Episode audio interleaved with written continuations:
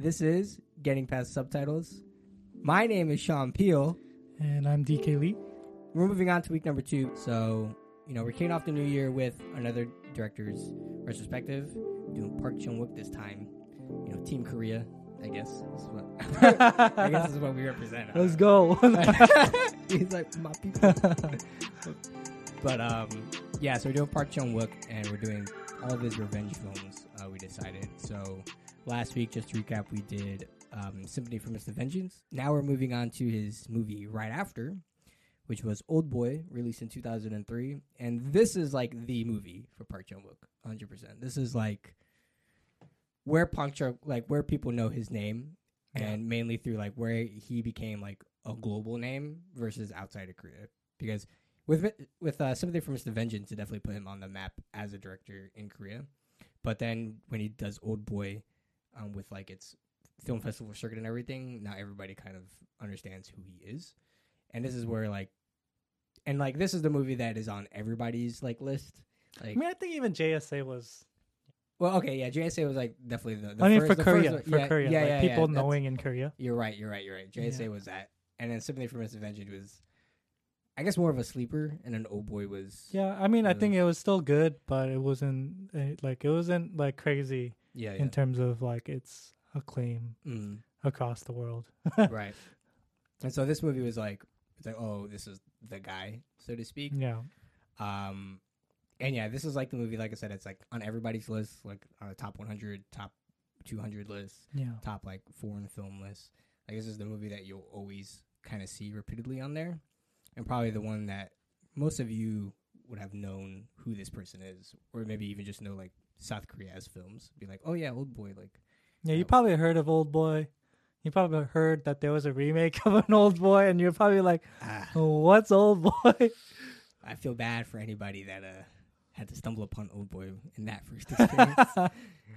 which I a little bit like my I think my very like earliest memory with Old Boy was watching the trailers for that remake really? like when it was coming out because it came out in 2013 Yeah.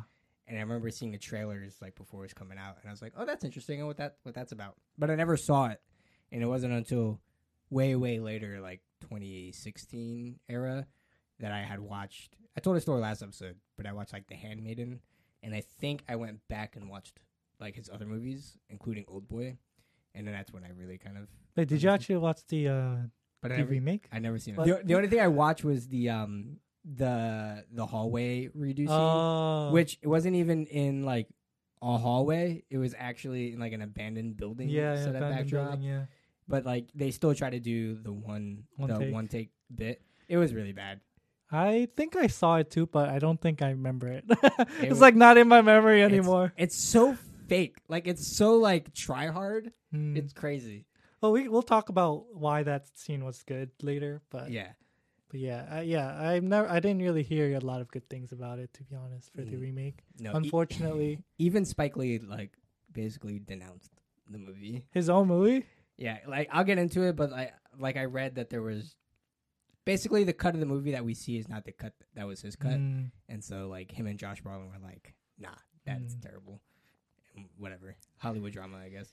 I mean, I'm sure they had good intentions, but Sure. it's kind of hard to do a remake of something that like profound. I think. Yeah. Like so, it's it's very And so original. Like it's so Yeah, and it has a lot of like it's a lot of very specific to its culture and almost like Oh, it's it's yeah. like setting, Okay, yeah, yeah. right? Whereas I feel like if you you have to try to find a one to one of that in an American's like culture and sense. Yeah, yeah. And and it's like really hard to do that, you know. it's got to be like a complete retelling. Like you Mm. really can't take from a movie like that. Like if they remade, like if they remade Parasite, like there, there's like that is hundred percent a movie that is so like South Korean to like Like, like the cultural things, It- right? Yeah, exactly. That's why that's why yeah, that's what I'm saying like the you really have to try to find the spirit of the movie, right? We all, we talked about this when we talked about like live act adaptations and stuff, right? Yeah, we did always feel. It's- it's really the same thing here too. I think it's not more. It's not so much like following or like trying to copy a one to one, but really trying to figure out the spirit of the movie right. and then adapting that. Yeah. It's and it's I mean like it's a hard thing to do, Hmm. right? And um, Yeah. I don't know. When you think of like Hollywood and what their mentality is, it's like their mindset probably doesn't steer towards there because like well if it worked here then if we just remake that it's gonna make money you know Mhm. and so they just kind of neglect like what it actually takes to make something good Right. but that's a conversation for later Yeah. I mean, I mean, I'm sure Spike Lee had his own like yeah like I, hopes and dreams for it. I'll get into it later because I think it's a little interesting of how like because it's actually been in the works for a little while yeah. for the US to remake it, but I kind of explained it near the end. Um, but just to get into a little bit, so like I said, came out in 2003. Um, this was his second revenge film, right after Sympathy for Mr. Vengeance, and this is a movie that really put him on the map. Is most infamous. Um, this is actually based off of a manga, a Japanese manga that came out in 19. Well, it ran from 1996 to 1998, and it was uh, serialized and it was written by Garon Tsuchiya, and it was illustrated by Nobuaki Minegishi. Um, so it actually got localized here in the U.S. in 2006. So it was quite a few years that um, it didn't come to us, but you can read it now. I haven't read it. Um, I think I will read it uh, soon, probably like after this, just to kind of see. Because somebody had brought it up to me, and I was like, "Oh yeah, I totally forgot." Um, so I'm not sure how closely like to the root material this is. Yeah. I'm gonna guess probably not so much, to be honest. Um, but other than that, it's kind of really what I've got. I've got some other uh, facts, but kind of will tie into later as it's more like within the scenes of the movie. But so my first experience, like I said, I think this was kind of a movie that I watched after I seen The Handmaiden, and then I went to see his other revenge films, and my feelings were definitely like a little similar to after Sympathy for Mr. Vengeance, where it's just angst and like, oh, you know, after that. But I got that. I didn't get that feeling till the twist. Like you, you don't really Uh. get that till like the very end when Yeah. the truth is revealed. But I think like the journey up into that was this was a very thrilling film. Like it's very exciting. It's very like like kind of like an action thriller but more mature and gritty and violent, you know? And it is like an adventure mystery film for all intents and purposes because you're just trying to uncover like the truth basically Right. from this guy.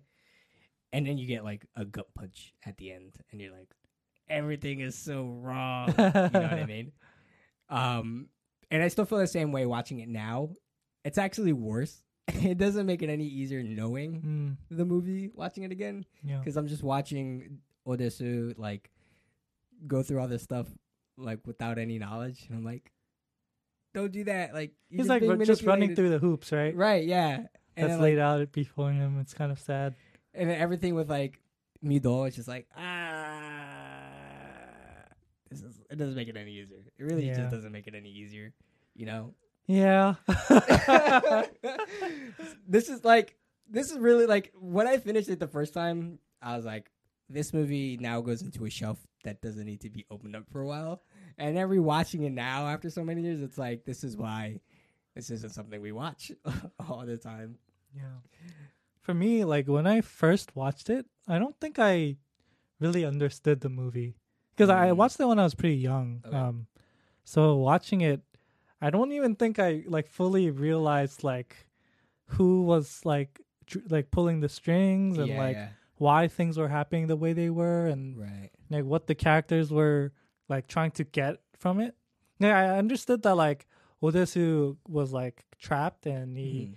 he was stuck there for a really long time and like he was trying to like find the person who did it Yeah. but like that the twist at the end where like he uh where um Eugene tells him about um his daughter right Yeah. i didn't i don't think it hit me like i i didn't i didn't i wasn't able to process what that meant Right. Right. well, at that at, at, at that age The weight of like no.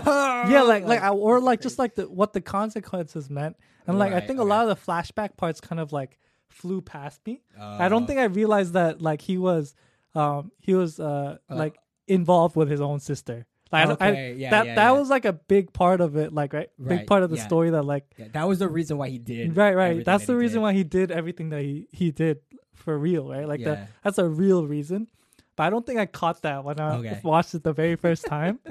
and so like I understood kind of like a very general like Okay, yeah. revenge story of it, Right, right. but like watching it again now, like after under like understanding everything and like really understanding the story, I'm like, dang, like if I were to think about the worst way I can get at somebody, Yeah. like this movie would be it. yeah, You know I yeah, yeah. You know, I constantly ask myself that too, because like, kind of similar to you, I kind of had a um. It's been so long. Like, I I understood like the reason why he did it, and understood, you know, like obviously the twist and that uh, Mido was Odysseus' daughter. Um, but I had really forgotten like a lot of the details and like the scene by scene play.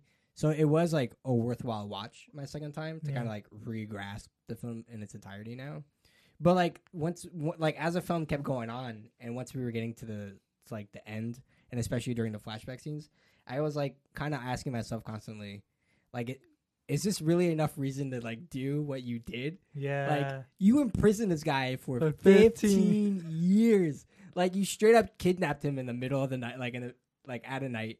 Like he was living his own life, like not aware. Like he said, like there's that one line where, you know, he thinks that he got hypnotized once he got once they moved him out of the cell. yeah. But he was like, I didn't hypnotize you be, just to erase your memories from who I was. Like you just straight up forgot. Yeah. He just Like, didn't care enough, Yeah, right? and then you just like you're just remembering now that you're like actively jogging your memory, but it's like for something that happened so many years ago in high school, Right. and then I get it. Like, really, the impact is like his sister committed suicide out of the consequences that happened of what was like maybe a white lie, not even a white lie, but just just, the like, rumors that he just kind of spread, right? Yeah, That ju- that grew out of his one little like yeah, him telling his friend about it. exactly.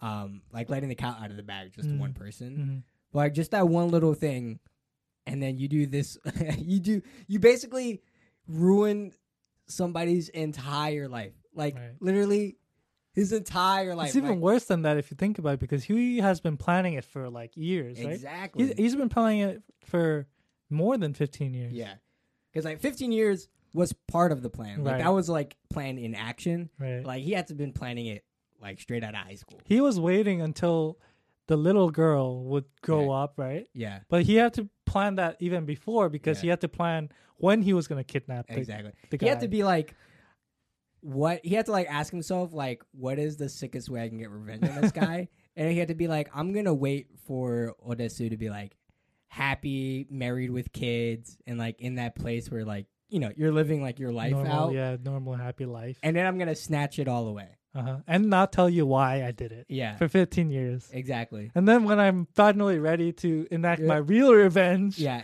it's just gonna I'm gonna let you out. yeah and then you're gonna go on this wild goose chase and then you're just gonna find out on yourself but like i'm pulling the strings for like fi- like i've been pulling the strings for 15 years Yeah. you know what i mean it's, and then like you, you have to think about what happens off screen like when he kidnaps him he kidnaps him right? He murders his wife and then frames him for it oh yeah, that he goes to be a fugitive. And then he's been taking care of his daughter indirectly since she was like eight years old. Like it's all constructed. For one revenge for one thing. plan. that's insane. Right, But that you know, he also says like, like once you die, like what am I gonna live for, right? Right. And he's like, That I- was his, and that was his entire life too. right, right. Like, yeah. that's his entire life too. So I mean, we'll talk. We could talk about like the themes and stuff Right. later, but I mean, that's it's insane. pretty. that's insane. That's Yeah. that's a crazy guy for sure. Yeah, we're we're getting like way ahead of ourselves Yeah. though. We kind of explained the movie without explaining the movie. Yeah. Yeah. I mean, once you watch the movie, you're like, whoa, yeah. why even do that? Um, but yeah, this is your turn. So how about you go ahead? You kind Sure, of what do we watch, bro? you know, Old Boy is about this guy who whose name is Odesu, and I mean, we kind of explained it already, but Mm, he's living his life, and he's a very rambunctious and loud dude, and he just does whatever he wants, and he, you know, got got into trouble this one night, and his friend bails him out, mm, and he's uh talking to his wife on the phone, and uh the his friend is basically like the uncle for his daughter his daughter right. so he's like, "Oh, like um let let the uncle um talk to the daughter or like talk to the wife for for a bit. Right. And while he's like talking on the phone in the pho- phone booth, uh, Odezu gets kidnapped Mm. and uh, he gets taken to this random place, and he has no clue where he is, and um, he all he gets in terms of like human interaction is a person who brings him food, um, brings him dumplings, fried dumplings every day, the same meal every time into his little like room where he has like I guess a little area for to shower and a bathroom and Yeah. basically just like a bunk bed and a TV It's like a hotel. kind of like a hotel, yeah, Yeah, but like a like motel you're room. just stuck there forever. Imagine if you had quarantine for 15 years and you just had to stay in one room. Yeah, like you got stuck in a motel like off the driveway. Yeah. and you could never leave. Yeah, you can never leave. Yeah. And you you were just given fried dumplings every day. yeah. And so like, you know, he's there and he kind of wants to figure out he's like at at at- at a certain point he's just like I don't even want to leave. If just tell me like why I'm in here, right? Like Right. the reason why I'm in here. And that's like his biggest like, you know, pr- like problem because he doesn't know why he's there. Yeah. and no one's telling him and and he's just given food and at night actually they uh they um throw in like they pour in like like some gas, Yeah. um to make you sleep like a sleep gas like they like like inject it into the room so he Mm. falls asleep every day and like multiple times he like tries to kill himself and he also like tries to like get out and stuff like that Right. but after like year 11 he kind of decides like like i'm kind of comfortable being in here but like he uh vows to get revenge on the guy um who did that to him so he um starts he actually starts writing in his like little journal to figure out like all the wrong things that he did in his life to see like to figure out who um is the one that like put him in there Right. and he also starts trying to get in shape and like um, learn to box and stuff so that he can um, be fit and strong enough to like fight the dude later Right. or whatever at the end so like he would watch like tv and basically t- the tv was his like outlet yeah into the world and so like that's how he would get all of his like information for anything Yeah. and so he's like living like that for uh, a few years. And like one day, like he, you know, as usual, they gave the fried dumplings, but then this time they actually gave him one extra chopstick by accident. and so he uses that chopstick to uh, try to dig himself out of the room by like kind of think about like Shawshank Redemption, like yeah, yeah. just like digging out uh, of the uh, concrete and the bricks.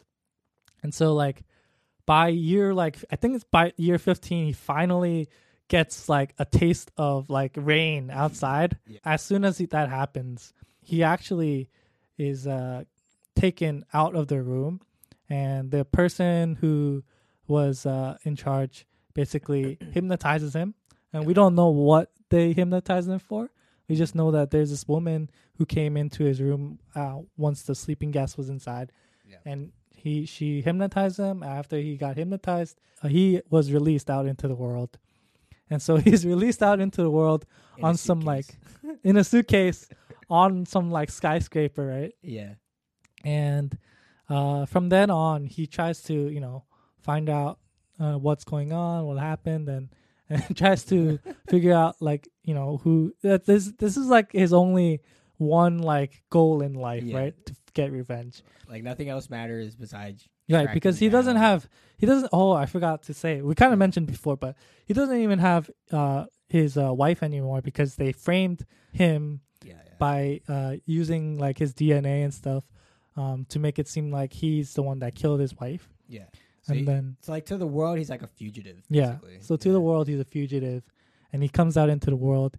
He has nowhere to go, so he basically is like wandering around. Mm. Like he's at this like a sushi like a sashimi Yeah. restaurant, and he's like looking outside, and some like beggar comes and gives him like a wallet and like A phone. uh, a phone, and he takes it because the beggar's like, "Oh, don't ask me any questions because I don't know anything as well." And so he takes the phone and the and the wallet, and he decides to go into the restaurant and yeah. get some uh, live, so anything that's live basically. Yeah. And the uh, restaurant, the the one of the uh, chefs, in the uh, restaurant, the sh- sashimi chef. Is it? Do you call it a chef? I feel Um, like there's a word for that. I don't know what the title for like yeah, a sushi chef would be. but anyways, uh, she is in there and she kind of recommends like, oh, we only have um live octopus, and so he's like, okay, yeah, I'll take it. Yeah. And basically, he starts eating it like live. Yeah. And while that's happening, he gets a phone call, and uh, he picks up the phone and he asks like, "Who are you?" And after that, he like just falls unconscious Yeah. all of a sudden, right? And then the sashimi chef, the girl, she um, is like shocked because that happened, and so she takes him to her house, Yeah. and Weird, but very weird, but that's all part of the part of the story. It's like yeah. yeah, We'll play along. yeah, and so like at the house, um, she kind of takes care of him, and because like he hasn't seen anyone for so long, Yeah. he's like very hormonally like very up there. I lo- we passed it, but I love the shot when like he's like descending from the the rooftop Yeah, to going to the ground floor, and there's like this like elder lady in the elevator with him, and he's like a cat on the wall. Yeah. He's like, I cannot get any closer to this woman, or else something will no. happen. Uh, Yeah, and so yeah, so yeah, he gets um he gets moved to um well he gets taken in by the sushi chef yeah. uh, Mindo, right? And so like they're there, and their first objective is trying to find the restaurant Yeah, that sells the fried dumplings that he's been eating for 15 years. And, you know, because he's been eating it for 15 years, that's the only thing that he's been eating. He's like, yeah, I can't forget the taste. I know what the restaurant will be if I eat it. So he basically goes everywhere Yeah. across, uh, you know, Well, he knows the name is called like Blue Violet, or at least a piece of it. he knows like the last letter of, of the, uh, yeah, Oh yeah, of like the of the, the Chinese characters. yeah, the restaurant. So, So- basically, that's how he tries to like narrow down Yeah, uh, the fried dumpling place. And so he finally finds a place, and he like tracks down, like he like uh, well, he shadows like one of the delivery guys, and Mhm. uh, they take him to this like weird, what do you call it? Like a weird like it's kind of like a hotel, but it's like a abandoned building ish looking, kind of like yeah. It, it's I don't know. I mean, it is just like an arbitrary building. yeah, it's, yeah, like like an office building sort of thing. But Yeah. then inside, it's just like rooms, yeah. But that, but like what it's used for is like the guys basically using each room as like like a room to cell, live in, basically. a cell. Yeah, and, and and basically, if you call them, like they tell you, like, Yeah.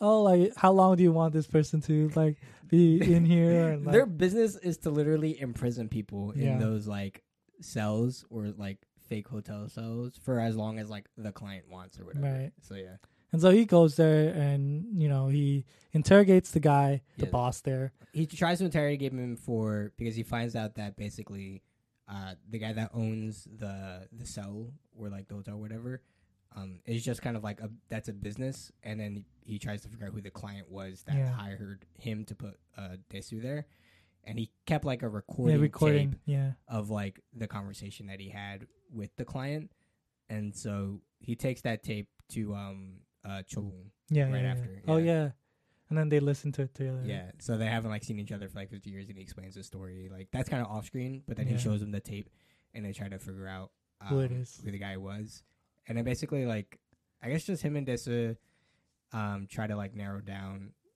who would have like done it wrong or whatever. yeah, right. They just try to kind of figure it out. yeah. And then he goes back to um the sushi se- chef's house. Her Mhm. name's Mido, and uh she like he's like looking through and trying to figure out like you know he's trying to find out what's going on, but she's like on the computer Yeah, and she's like chatting with some dude, and uh the dude's name like the chatting ID name is like Evergreen, Yeah. and she's like talking telling Tezu about it as well, and and then the guy Evergreen like tells her like how is uh, Tezu doing outside in the yeah, yeah. in in, in the bigger in the- prison, right? yeah, And so like Tezu gets suspicious because he's like, oh, like you Mido, you must be in it as well, right?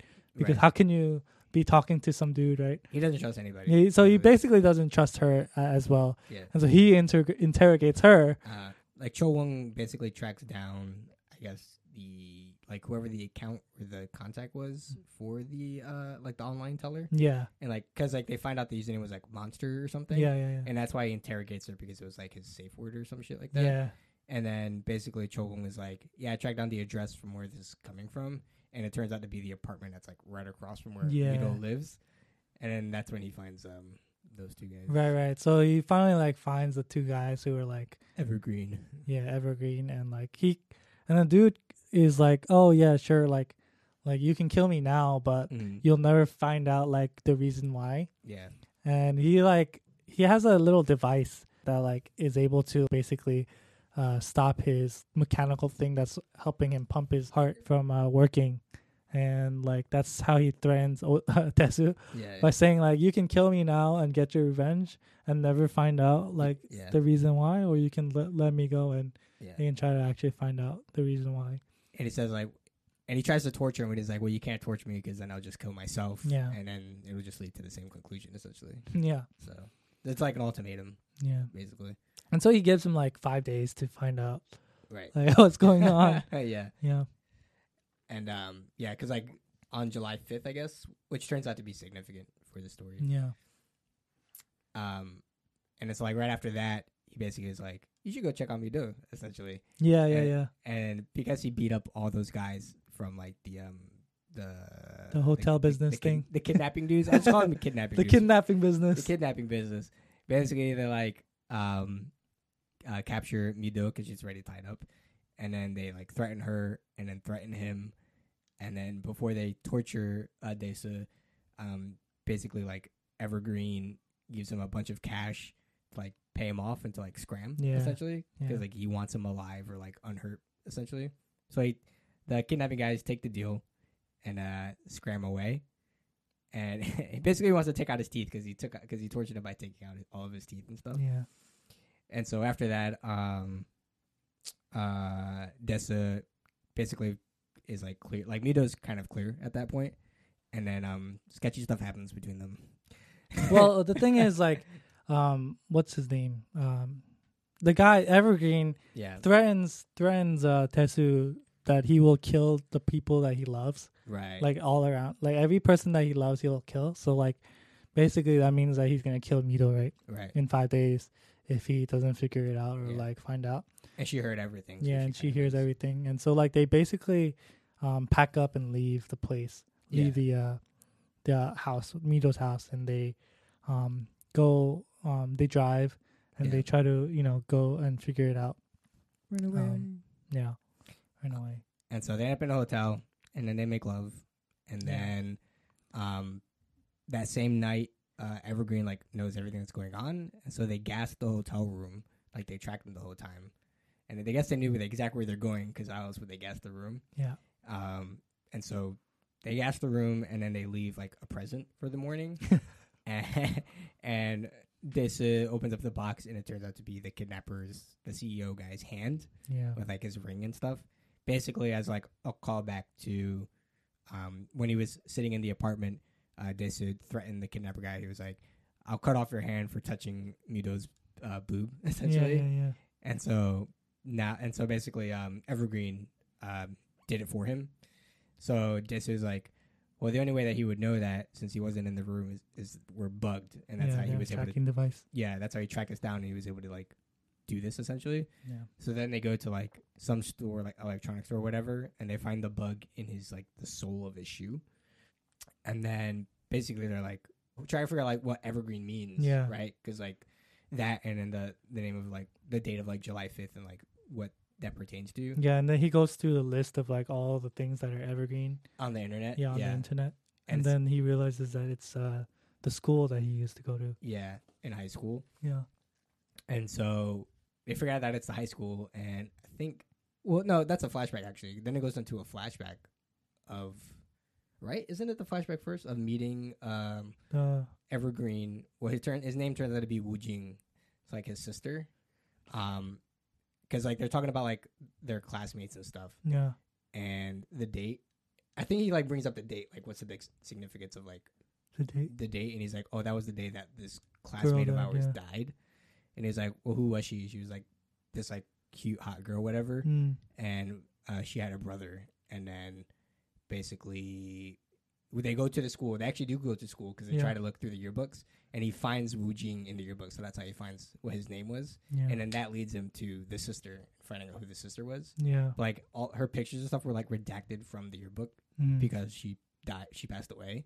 Well, it was kind of like a she committed suicide, Right. not just passed away. Yeah. And so like that's that um, you know, looking through the yearbook, uh, finding out about Woo-jin, and then finding about the girl. Like he tries to figure out why she killed herself. Mm. And so he like goes to like the old like, you know, people like colleagues or whatever. Um and like tries to figure out like who she was and like trying to figure out and then like one of the girl like one of the women that he goes to visit, she calls her own like friends and people who remember uh, remember Yeah. the sister or the girl and like and then the person is like oh like you would know best about who she is right Yeah, because like he finds out that there's a bunch of rumors about her. Like she Yeah. was like this slut, like around the school. Yeah she essentially. was like a she was like involved with a bunch of like other boys around the school. yeah she was and very such. promiscuous and like everyone like you know Yeah, yeah she was slept with everyone or whatever and so he tries to like kind of unravel what the rumors meant, essentially, like what's Yeah. going on. And then that's when he goes to the other classmate, and then To she's the like, beauty salon. and then the woman who is like yeah, who was um at the school as well basically tells her oh tells him like oh you would know the b- yeah, the best. And then that triggers like a flashback about the like thing. the whole thing and like who she was and like what he found out about the relationship between um Woo-jin and the sister. And it was that Woo-jin and the sister was having like a relationship like a yeah. but then they're related so it's like incestuous. Incest. yes they were having an incestuous relationship. Sketch. And so it was like Dace's fault because so Dace saw the whole thing, like Yeah. you said, and then he goes to uh one of his friends. I'm assuming it's Choung, right? First. yeah yeah he like- goes to yeah Yeah, and he tells him like what he saw, and then you you can just assume that like Choung told somebody else, and the rumor just spread yeah all yeah. throughout. yeah. Like at that point, he goes to where his workplace is after he tells Mido what's up, and um, that's when he goes up to the penthouse where uh Woo-jin uh works at. And well that's where he like he doesn't lives. really work Oh, there yeah, he lives. lives there yeah, you're right.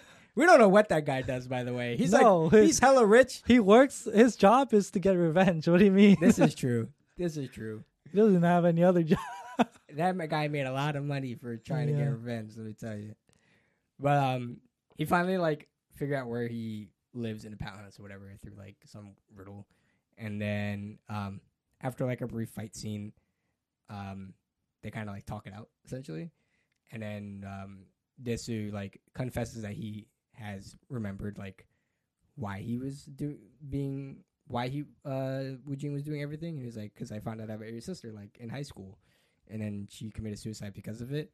And then that's when Woo-jin like kind of tells his side of the story, Yeah, where it's like, well, it wasn't just because of that. Like, well, she killed herself because like one rumor led to another, and then she started believing into those rumors, and basically there was like this phantom pregnancy that happened with her sister, with his sister, um, and then like basically she couldn't bear to stand that like the child that she would have had would also be her nephew, you know, and then because of that she was going to commit suicide. yeah, Um, and so like there was that whole re- re- revelation, and then Woo-jin kind of like turns the tables on Dae-su, and then like reveals to him a box, and then in the box is a photo book of like his daughter, and then like skips forward to like his daughter is actually Mido, yeah.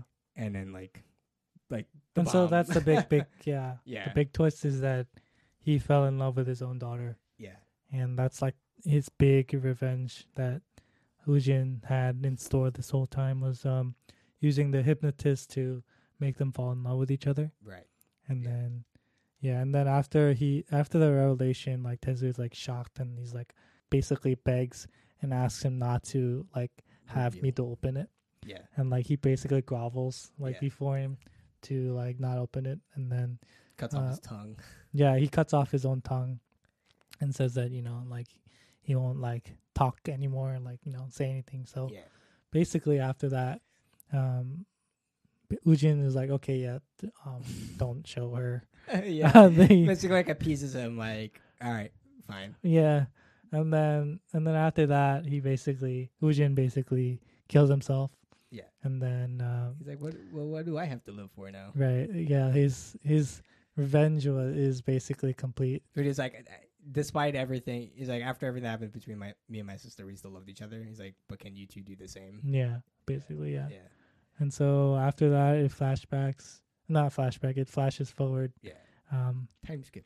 and they're in some weird wood area with snow and Some mountain. yeah, some in mountain. winter. And then uh, Tesu basically wrote a letter to the hypnotist to be like, "Hey, can you come up here and hypnotize me so that I can basically love my daughter without thinking about anything, without um, you know, basically having him forget his past and all the things that happened, and Yeah. that he could just you know be with his daughter." um, And I- I-. is it even that though? Like, it was just to forget. Like, I don't even know that he wanted to still be with her. Well, I'm just saying, like, but that didn't know up what happening. But no, no, I mean, it is that he so that he could forget everything. right, yeah. So yeah. At the end of the day, and then, yeah, it just kind of ends with like, maybe it happened, maybe it didn't. Oh, it just ends. Yeah. It is what it is. That's how it ends. It's kind of vague though. Like, kind of talk about it. Yeah. Like there, because like what he he goes to the hypnotist, right? And it basically she reads his story, and then she's like, "All right, fine, I'll help you."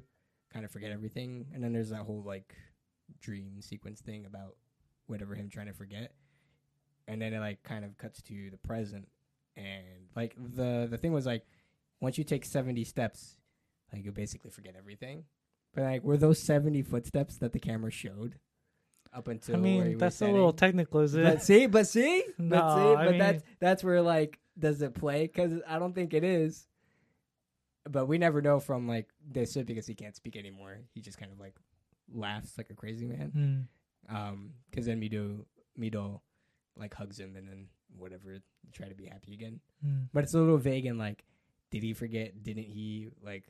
And obviously everything else that kind of happens is up to your own imagination, Yeah. so to speak. But it's a tough movie. It's a tough. It's a tough plot. I mean, there's a lot of stuff going on in the movie for sure. Yeah. Uh, trying to follow it is like not easy. it's uh it's a technical one. It's just like so intricate. Like that's just too much to do to one guy. You know what I mean? It's like, yeah. It's unfortunate. And then like I mean what? Like Woo-jin kills himself at the end of it, which is like, okay. Kind of whatever. I mean, it's kind of it's like yeah. that's. I mean, he's done, right? There's nothing for him to live for. So But um, uh, hang on one second. But yeah, I mean, there, there's so many iconic things about this film, even just like outside of the story. Obviously, the story is like super gripping and like really shocking, um, and just like kind of grotesque in a way. yeah. Um, but even just like other things, I mean, the iconic hallway fight scene is like probably the thing. Like between that and the live octopus eating is probably the most two iconic scenes Yeah. that the movie's known for. Um, and like the hallway scenes is really done really well. Even watching it this time around again, um, it's pretty awesome. Just like you know, we kind of talked about this in other action films where, like, you just want to see the action. Like if you have uh, like cut after cut and like you're shooting it like edit wise, and you don't see anything that's really happening, it just kind of all gets mixed up and it just looks bad. But like the more that you can like just play it by the actors doing their thing and like see it in the moment, is just like awe inspiring almost. It's it's more visceral, right? Like being able to see everything instead of having it cut every single time. Like you're, every you're there, like you're really Yeah. like, in it. And the and the great well, if we're talking about the action sequence, like great thing about it is you see like them actually getting tired, right? Yeah, It's not it's not easy to do a one take that long. yeah. And like imagine like all of those people like in that one little hallway or whatever. That's a huge choreograph. Like with that many people to do it in that one take, that's like Yeah. a really detailed choreography. And so like it, it really sells the the uh Mm. the heaviness of it and and just like the weight of it and like Yeah. every hit feels like or like every fall feels tiring and right. Sweaty and you feel like The further you go, every time you get gets stabbed and what i love about it is like the main character doesn't like win every every time right right. he gets smacked around like he gets stabbed he gets beat but He's like, barely barely pulling through. yeah he's barely pulling through and i love that last shot too where he like you it's a close-up of his face and and it's like a a depth of field. You just see the whole hallway in the back, and yeah, all the people just like on the floor, yeah, and he has just like that smile on his face, that iconic smile, mm. which is like a reference to the uh the painting on on his on his hotel wall you're right. or like right. his room wall. yeah, And so like yeah, all of that is like really well done, right? yeah. And so I just like love when he like starts hammering people's toes when he's like gets on the ground for like the Yeah. third time, and everybody just starts throwing like their sticks at him. Yeah, that's that's like the great part about it. It's like the dudes are so tired, like, and, and they're scared of the of, of Tezu Yeah. because he's like a monster at that point, right? And like they don't even want to go close and like throw that little like wood at Yeah. him. It's like because like the last guy that he beats up is like the biggest guy The f- with like, yeah. no shirt, and even him he's just like backing against the wall. And Yeah. he's like back up, guys. like he's Yeah. coming towards me, whatever. Yeah, Uh, but what I like about the action scenes in in this movie, um, and just like any movie really, but like what I like about it here is that like the action serves to tell the story too, right? Mm, It's like it's part of the story. It's in- incorporated, and it feels like it's genuinely like a part of the story. Whereas Yeah. sometimes, like, especially in action movies, it feels like more like the story is catered to the action rather than the action catered to the story. Yeah, And where and here it's definitely the opposite, where it's the action is catered towards the story, and it's it's part of the story, and it's part of the growth of Tezu, and it's showing who he is, yeah, and it's showing like the insurmountable odds that he has to get through for his revenge, and I think it really like cap- encapsulates that really well. right. So that's why I really like it, like the scene too.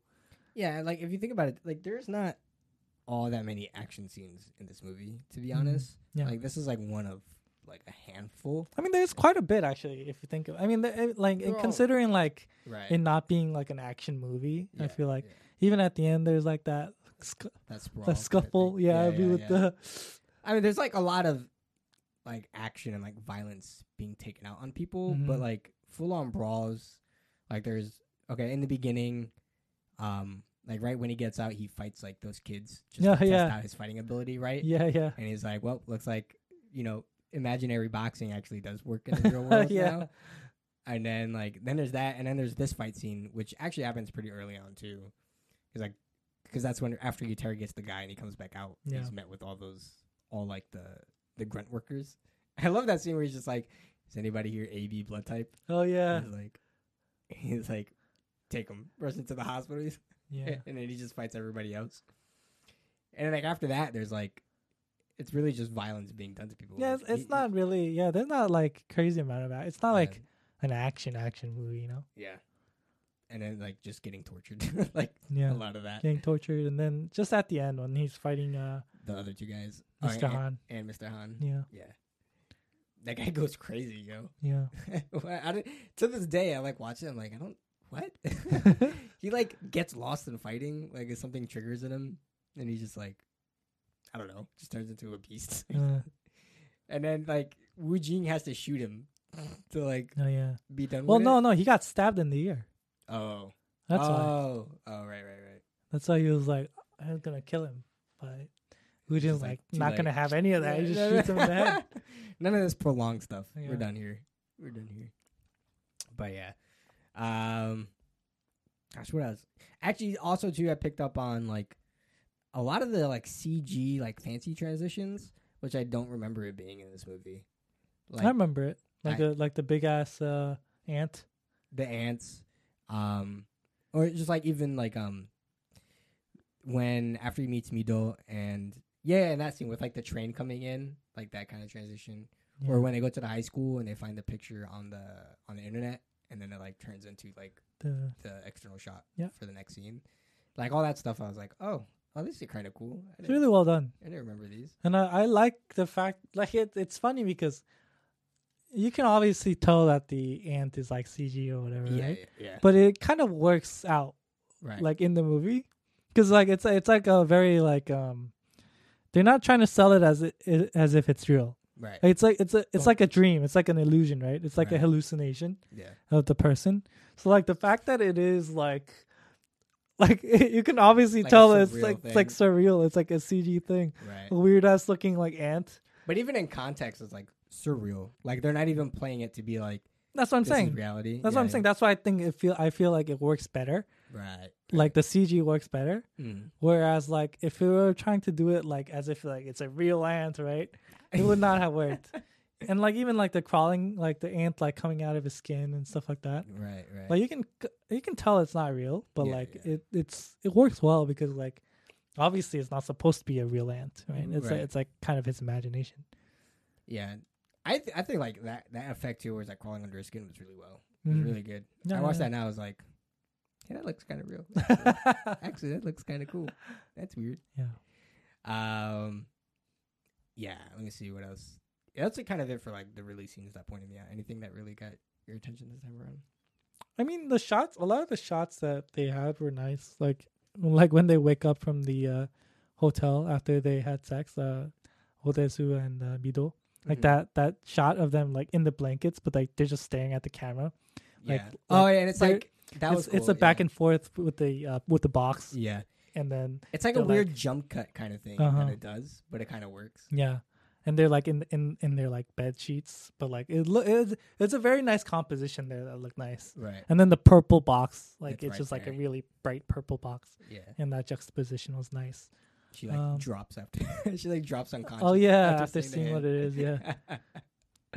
Uh, it, it kind of reminds me of like a Wes Anderson like uh, composition. yeah. That's why I think I liked it. I was like, oh, that's a very nice, like, really nicely like composed, It's like clean, Symmetry. the symmetry. Symmetry. Of, with like a big person and a small person kind of like that Right, right. together and like, in the in the bed sheet together and such a Wes like. Anderson like ish like you know look to it. Oh man. You know th- the other thing I didn't really like piece together was just the use of um like the color purple and the pattern with um with Woo-jin and like you know like those are the clues for the truth kind of thing. Mhm. Um, but also like the, the use of red with like Mido was like is paralleling to uh, Woo-jin's sister as Yeah. well. Those things I kind of picked up this time around too. When I was like, oh, Yeah, the colors are very like intentional in Yeah, this movie for sure. and Um, like you- like in the flashback too, like it's all brown. It's got a very like old film. Vibe yeah, the sepia, Yeah, the sepia life. like oh, that's neat. It's Yeah. neat. Uh, I mean, there's a lot of a lot of scenes I think in this movie that I It's it's just so very stylized. I enjoyed. Yeah. It is a very stylized movie. Even the opening shot of the, of the movie when you when it's like up in Tetsu's face and he's holding the Mhm. neck necktie Yeah. stuff like that. Um, I I would say like I think one of the biggest things that I kind of uh, thought about when I was watching this movie was similar to like it just being really stylized, but just like how kind of almost commercialized the movie felt. You know, I think like I my initial feeling was like I think I was just so enthralled with like the twist and like the gut the first time, but then this time around, kind of like watching the whole thing, it's such a like a like an exciting like thriller kind of esque film um, more than it is with than like I don't know, like intellectual or like I said, like I mean, it's clearly playing for like revenge or revenge only, but it's like the movie is really playing for like plot, like Mm. it's entirely playing for like like the story and like unveiling the truth kind of thing, and like it's just kind of kicking everything else to the curb, not to like a detriment, because like it is really playing that ace really highly, but uh, like I go back to the conversation we had last week where you said with uh, memories of murder and like uh, sympathy for Mr. Vengeance, where like if memories of murder is a more intellectual version of sympathy for Mr. Vengeance, then I feel like sympathy is a more intellectual version of Old Boy. Uh. I mean, know what I mean? yeah, I mean, I think that definitely this movie, like, you feel more for the characters in this movie than like sympathy for Mr. Vengeance, right? Because you're like, you're literally in their shoes in this movie, where like you're like Mhm. with the characters the whole time in this movie, whereas in sympathy for Mr. Vengeance, it's like you're not really there with them the whole time sure. right? Or like, we're like, you know, like the characters are all like we follow different characters at different times, Yeah. and so that really affects the way that um, you kind of go about caring for the characters. Where Mhm. as here, you're basically with Tetsu the whole time, and you're like in his shoes, Yeah. and you're kind of finding out the mysteries as well alongside him, Uh, which is kind of why I think that yeah. works the way that does. I think Sympathy for Mr. Vengeance is like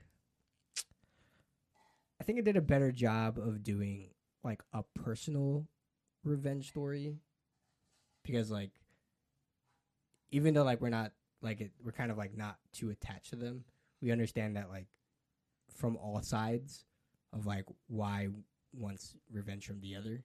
You know, like who's at fault and who's not at fault. Where it's like you can com- blame every you can blame everybody, but not blame each other at the same time. Like it did that weird duality. Whereas here, like it's like it's clearly a revenge film because we feel that like Dae-su is like he obviously did something wrong, but we don't know what it is, and he's like going on the journey to figure it out, and he doesn't figure out to the end, and it's like it's like a revenge movie flipped on itself because like the real revenge was from Woo-jin the entire time, Yeah. right? And so we're kind of like losing that factor of like knowing. I just feel more that Old Boy is playing towards like a genre film versus like one that sticks like true to like a thematic film. You know what I'm trying to say? Uh, I mean, yeah, I guess I, I guess I kind of understand what you're trying to say. Like like and like that plays into like just how stylized the film is and how much of like kind of like a thriller and like how exciting it is. Like it, I think like even in terms of like an audience, it appeases to a lot more audiences. Like I think anybody can like really be excited about this movie and be like entertained by it. Whereas sympathy, it doesn't have that X factor to it. You know? I, I feel like this movie is a more personal revenge film, though. you think so? Like in terms of like the character and like them purely wanting revenge. You know, Yeah. like like I feel like- Tezu. Tezu is like revenge incarnate, right? And then sure. Well, he's not even. He's like one level under Woo-jin in terms of revenge, right?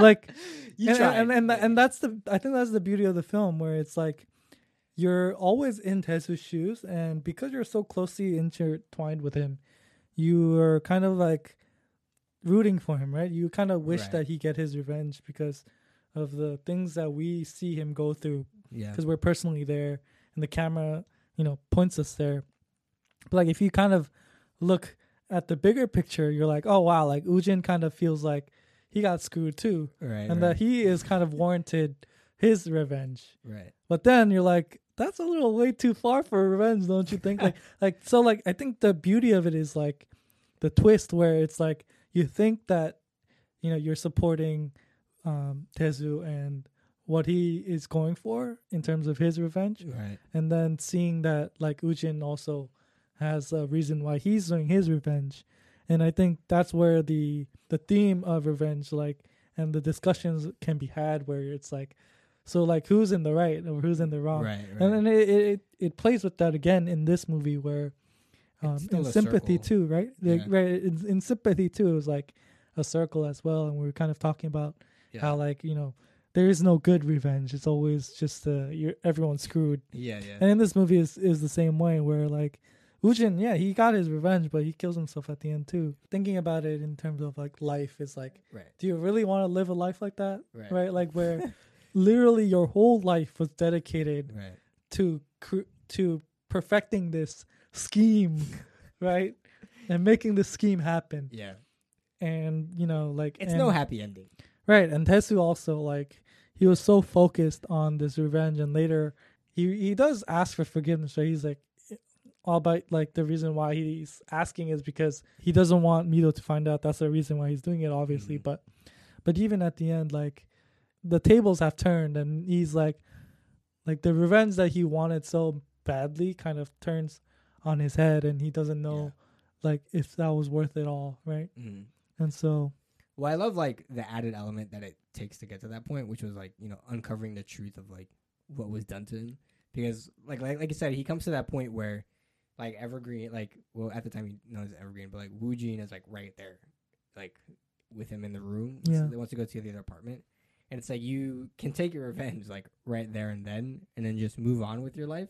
Like that was completely an option, and like completely what would be understood from us because obviously like you know this has been done wrong, and so like now you can enact your revenge and just go on about your life. You know, being ignorant, like ignorant is bliss in that moment, but like the added element of like the like, why, the why, Yeah. yeah, right, like.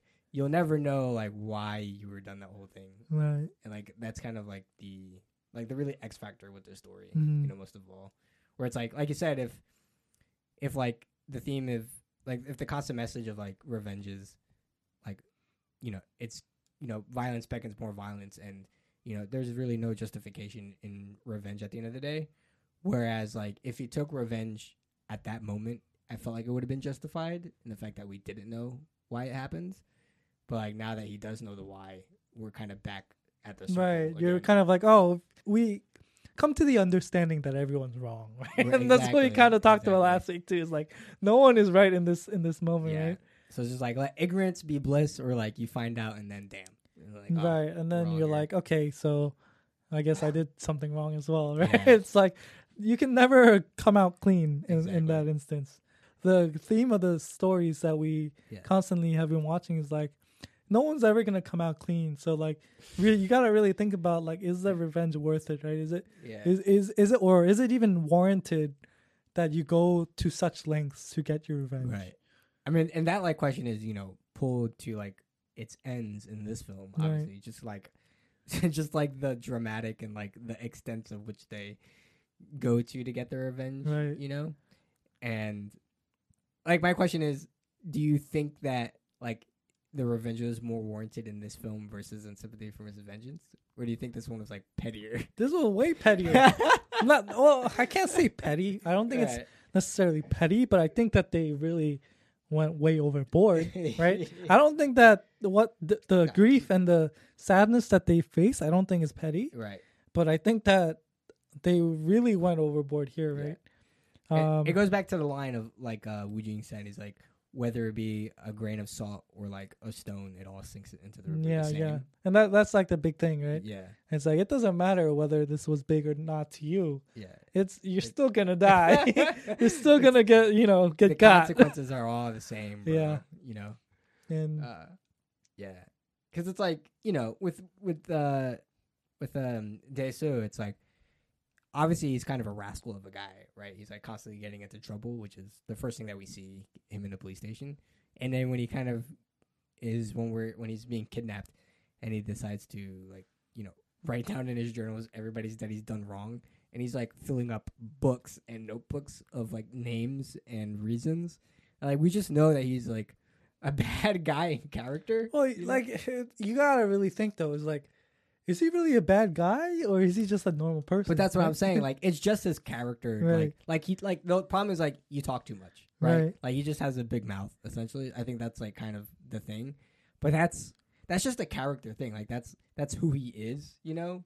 And they just had like one particular case had led to this very dramatic event in which now, you know, he was being right. taken like then like somebody or like the victim wanted to take his revenge on him Yeah. but like it's kind of like a, a duality of like perspective essentially where it's like this one guy caused this whole thing because he has a big mouth whereas for Dae-su it's like well, I mean that's just who he is like you know to him he had no kind of bigger consequences And it's it's like the even the little things Yeah. can you know cause big Right. floods, right? exactly Little pebble. that's why if like you look at the situation for Woo-jin's sister right it's like the reason why she committed suicide was like a gravity of things. Like a really, like you couldn't just pin it down to like sure if you scrape like what he did was like scrape and scrape and then went to the root of the problem, which Uh-huh. was him telling somebody. But like it wasn't him alone that caused her to commit suicide. It was just like a mix of everybody's He could have also not been incestuous. Right. Could have figured. right, like if you really wanted to look at the root, it's you, bro. it's you, Jin. It's your own damn fault. I know? mean, you know, But nah. But yeah, so it's like, dang. it's a good movie because it merely makes you think about um, the extremes, and Yeah. by thinking about the extremes, and when you look at your own life, you're like, oh, okay, Yeah. like you know, like Who No. hates me that badly? what does it mean to have you know to get revenge, and like, Right. is it really worth going through all of that? And and and it kind of lets you see the extremes of things. So I think that's why it's like an interesting movie Yeah. to watch in, in the context of like, uh, you know, the themes and stuff. yeah. I don't know. Well, yeah, we'll save up stacking for later at the end of the series. But, No, yeah. you know, Old Boy's good. Old Boy has a good place in everybody's heart, particularly. Um, but yeah, but next week we'll be talking about, I guess, the end of the Revengeance trilogy, even though The Handmaiden is also a revenge film. So uh, which would be a sympathy for Lady Vengeance. It's called. Um, and I really n- remember nothing about this movie that I think about it. Mm. Like outside of like there's like bits of scenes that pop into my head, but like for the majority, I don't really like can't piece it together. So I also don't know how much I was paying attention while I was watching that movie. so we'll see. I think it's a long one. It's probably because it was really long. Probably why. But um, just to recap, we are watching the uh the color fade one, right? Mhm. On that movie. So if you go find that director's cut, um, that is the one that we'll be watching for that. But um, I'm gonna leave off with some some quick scene facts because I forgot to come through these. But basically, for the octopus, there were four live octopus eaten in that in that scene, and there was like an interview with um Park Chan Wook somebody asked him was like if he felt bad for uh, Choi Min Sik who played the played Dae-su for eating them, and he was like, no, I actually felt more bad for the octopus. um, there's a little bit of a connection with Mister with uh, Mister Vengeance, which was the guy who committed suicide. Was actually one of the terrorists in Mister Vengeance, if you recall. So they're all in the same universe. He was committing suicide because he felt bad for being guy with the dog, right? Yeah, the guy with the dog. the Beginning. Yeah. He's like, "You're not gonna listen to my story." No. Okay. Um. Let's see. And what's funny is like, I kept seeing this come up when I was looking on like points. Is that people are like, Choi Min Sik is 14 years older than Yoo Ji-tae, who plays Yeah. uh, um, the other guy, Woo-shik. uh, Woo-jin. But in the movie, they're high school classmates. yeah. so it's like, Well, are they the same age, same class, even, okay, but think about same this. grade? though. I mean, even if they weren't in the same grade, like how many grades are in high school for four years. four years? Yeah. Like 14 versus like four, the max. That's No, still but I- huge. I've heard a lot of things regarding like what the reason why he looks so young Uh, comparatively. And he's been working out. He's been keeping his. No, body no, like it, it's more about like more like thematic stuff where like they're Yeah. comparing him to like a Greek god. I was gonna bring that. up. I totally forgot to bring that. Yeah. But like, yeah. So there's there's this huge thing between like, uh, the Greek story or the Greek uh, mythology of uh, Oedipus. Oedipus in this film, which kind of like makes a lot of sense, right? If it, when I looked into it, like Odysseus is supposed to represent Oedipus, who was um, basically fell in love with his mother after like this whole thing, um, and then like like you said, like um, Woo-jin is supposed to kind of. I saw two. Like one is that he could be like Apollo, which was the Yeah. god that gave the prophecy to Oedipus that of like his fate essentially, um, or like the other thing that I read was that um, he like represents just like a god Yeah. essentially, and that um, this is like sort of like just a mere mortal, and Yeah. like you know, he's like in the movie, you know, young, like handsome, but he's like you know has all these rich- riches, and he's also kind of like the puppet master over everything. So he plays like a very like godlike figure, Yeah. um, and he's just like dictating literally the fate of of um, Dae-su throughout the movie. So there's kind of like that element yeah. you gotta kind of look at like the hypnosis as like uh Aphrodite, who's like the god of love, right? Because she hypnotizes them into being in love. Yeah. Um, so there's kind of like a lot of parallels between that. And Park Chan Wook, I don't know like to what extent he wanted that, but he did kind of see like Dae-su as Oedipus. There's a scene where Woo-jin is like posing. He does the yoga pose. That's like a pose to make him look like Apollo. right, right. So there's definitely some intention intention there. But at, at what's what was neat is that apparently like that's more of an insight that Korean journalists come out with the movie Mhm. versus like U.S. journalists have seen. Yeah. So that's kind of an interesting tidbit. We're just dumb. I think I mean I, you know people get different you know things out of the movie obviously. yeah, Um, but yeah, I think that's an interesting take to it though. Yeah. Like seeing Ushik, uh, Woo-jin as like a like a godlike figure, Mhm. especially um, seeing how he manipulates like Dae-su's life right. in like every in every aspect, right? Yeah, Like, he can't run away from him basically, exactly. and that's like kind of an interesting take on that.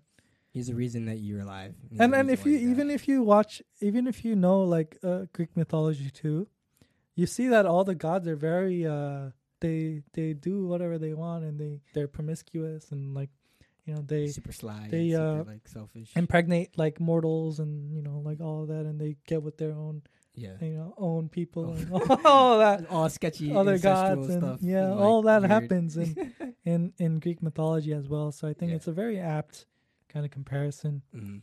um, comparing um, Woo-jin to that, and like, and I guess like Dae-su kind of was the one that tempted or like or like uh, uh, rebelled against the gods, right? Right, he's right. suffering for that right, fate. unintentional. So it's like- it's a very- You can you can see it as a Greek tragedy, and I think y- Yeah. it, you still kind of make sense. It it is a very strong parallel though. Like it Mhm. definitely like even like tonality wise, it kind of just like it Yeah. fits into that mix. Um, but uh, other than that, you know, we like I said, there there was a couple remakes. There's actually also a Hindi remake Oh, as well, which probably just isn't good either. maybe we should watch all the remakes Whoa, whoa, whoa, for slow down, Patreon. slow down there, slow down there. and see how. Even if you guys pay, I don't know. That's a lot. That's a lot of grief on my behalf. Um, but like regarding the U.S. remake, like so there was a 13 remake directed by Spike Lee, starring um, uh, Josh Brolin, like Elizabeth Olsen, and all of them, and it's not good. Like, um, basically Spike Lee took it up, and um, I guess like there was there's just like a difference in cuts. It's like the original cut by Spike Lee was like an hour and forty minutes, um, and basically like the studio cut it up to be no, no, it was 143 minutes, and the studio cut it up to be like 103, and then basically they were like, "This isn't our movie," and he just like kind of redacted it, and Josh Brolin too was like, "Yeah, that cut sucks," but that's what we see, and then we'll probably never see the original cut. Mm, So who knows like what his intention was, or like you know maybe it was better, maybe maybe it wasn't in that sense. But like the project had been stirring for a while, like even in the early two thousands. Originally, Spielberg was attached to direct the movie with Will Smith starring in it, and um, basically it went nowhere. And there was like this screenwriter that was gonna uh, adapt the writing, and he actually he was the only person that stayed with the project because he wrote this the script for Spike Lee's. But um, but then it came out years later that um, Will Smith was like, "Yeah, we're not doing that movie," and then like it came back again in like 2011 or something with Spike Lee. But just a weird movie to remake. Like, I don't know. It's not like franchisable, you know, yeah. if that's the goal anyway. But you can't remake Magic, guys. Don't remake Magic. Just saying. But uh, other than that, uh, next week, Lady for or Sympathy for Lady Vengeance, the fade to color to uh, desaturation version, and we will see you there. And don't forget, we will be launching a Patreon, guys. Um, pretty much soon. Hopefully by the end of this video, go check it out. We'll have some exciting stuff that you can take part of in tiers. We'll have a, you know, one of our biggest goals for this year we kind of talked about was being involved, right? Was that the word? Engaged. Engaged. I can't, I don't know my English words right now. I'm so sorry. Was engagement. So, um, you know, that's kind of what we're thematically going for here. Uh, we'll be launching a Discord, and so we can have kind of community and talk going and see what it is that you guys want to see from us and what kind of exclusive episodes and things. You know, we have some ideas and some episodes in the bag. So again, go check that out, and uh, see you next week. Bye.